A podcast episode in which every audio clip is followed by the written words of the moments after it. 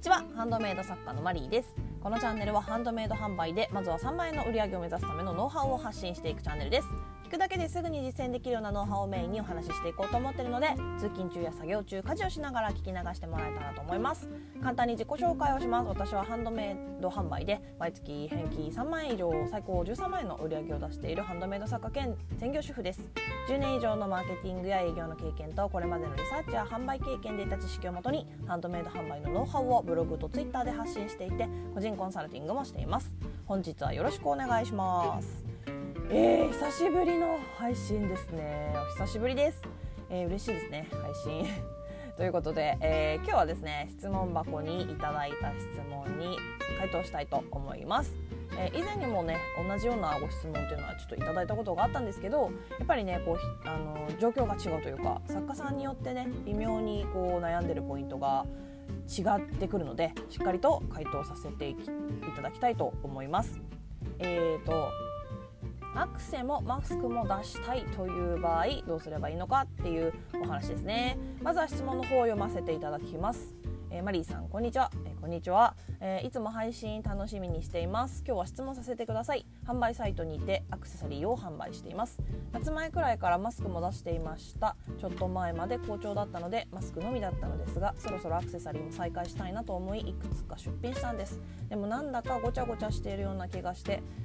マスクもまだ作りたいけどかっここの先売れるかな、えー、アクセサリーもやりたいのです。マリーさんはいろんな作品作られてますか？それとも統一してらっしゃいますか？サイトを見る人には一つのテーマというか統一されてる方がいいのでしょうか？よろしくお願いします。というご質問ですね。ありがとうございます、えー、まず最初に結論から、えー、好きなものを作って出しちゃいましょう、えー、ただしかっこ、え条件ありですね。そんな感じです。で基本的に何でもね販売しても OK なんですけどと雰囲気をね統一することこれができる場合のみ OK かなという感じですかね。あの例えばですねあのもうなんか、えー、私ハイブランドルイ・ヴィトンしか知らないんかいっていうぐらい例えにねルイ・ヴィトンって言ってるんですけど 別に好きなわけでもないんですが、まあ、分かりやすいんでねまたルイ・ヴィトンを例えとしてお話ししますね。えー、ビトンもいろいろ出してるんですよ。出してますよね。あの最近だと確かフェイスガードとか？あとね調べたらなんか卓球のねラケットのケースとか。あとね縄跳びとかね。縄跳びってすごいですよね。縄跳び出してるんですよルイ・ルイ・ヴィトン。知ってました？私はね知らなかったからねちょっと笑っちゃいました。であのこれ全部ねジャンルバラバラじゃないですか。バラバラだけどでもねやっぱりねちゃんとねルイ・ヴィトンの雰囲気を持ってるんですよ。縄跳びでも。ちゃんと縄跳びでもルイ・ヴィトンを醸し出してるんですよ。ちゃんとね。でホームページをね見てもらえると分かりやすいと思います。今ねあの卓球ラケットケースとかね縄跳びは、ね、多分ないんですけどあのグッズがね普通に売ってるのででそれをね見るとね多分ね分かると思います、えっとね、ちゃんとね雰囲気がね統一されてるんですよ。あの、まあ、要はま写真ですよね。写真が大事。写真の雰囲気が大事。でつまりそういう風にちゃんとね雰囲気をコーディネートできるのであればブランドの中でコーディネートできるのであれば OK やっても大丈夫。あの何出してもいいと。でやっちゃいけないことの、まあ、例としてはあの例えばねこれまでスワルフスキーとかねふんだんに使ったアクセサリーとか、美獣をねたくさん使ってる、まあ、きらびやかなアクセサリーを出していたのになのにそこに急にあの和柄のマスクを出すとかこれはないですよね正直。あの、まあ、ないってピンとくると思うんですけど。これはねちょっとねやっぱり良、くない良くないとかまあうん雑多なイメージになっちゃいますよね。なそういうことですね。えただ一つねもしそういう風にその全く雰囲気が違う系統が違うものを出したい場合にやり方があるとすれば、えー、これはね多分スーパーとかデパートでやってると思うんですけど「あの〇〇祭り」みたいななんか〇〇祭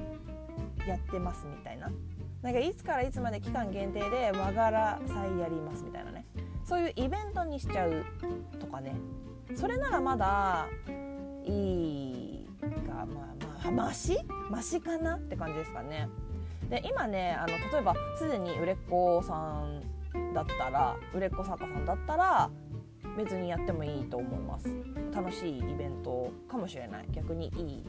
かもしれない。でもまだねそんなにこう見てもらえていなくて自分のブランドのカラーとかもねこう定まっていない状態であればやらない方がいいですね。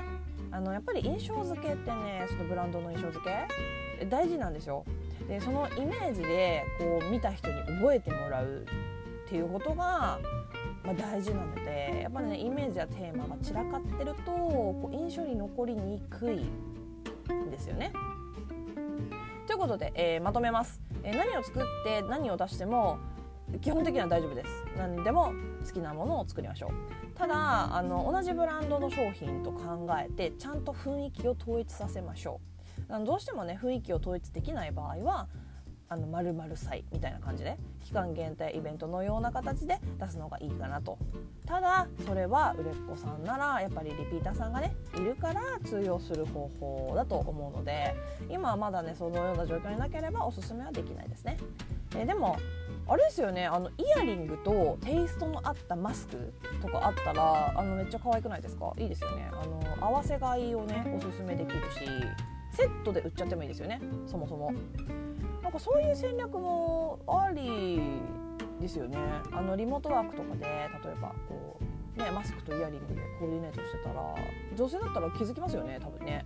そしたらああなんか可愛いとかなりそうじゃないですか。なりますよねきっとね。でまあ調べたんですけどそれちょっとね。まだそんなにねやってる方いなかったんでいなかったまだ表に出てきてないかもしれないんですけどそんなに目につかなかったんであのそういうね感じでやるのもあの色味合わせるとかねなんかフリルが一緒とかねイヤリングとについてるフリルとマスクについてるフリルが一緒とか可愛いですよね多分ね。ということで、えー、今日はここまでになります、えー、どんなご質問にもお答えしていきますので Twitter からでもブログからでもスタンド FM のレターからでも大丈夫です。お気軽にご質問送ってもらえたらと思います。これからも月に3万円を売り上げるためのハンドメイド販売ノウハウをより詳しく発信していこうと思っているのでもしまた聞いてみたいなと思っていただけましたらフォローやいいねをしてもらえると励みになります。以上お聴きいただきありがとうございました。ではまた次回お会いしましょう。さようなら。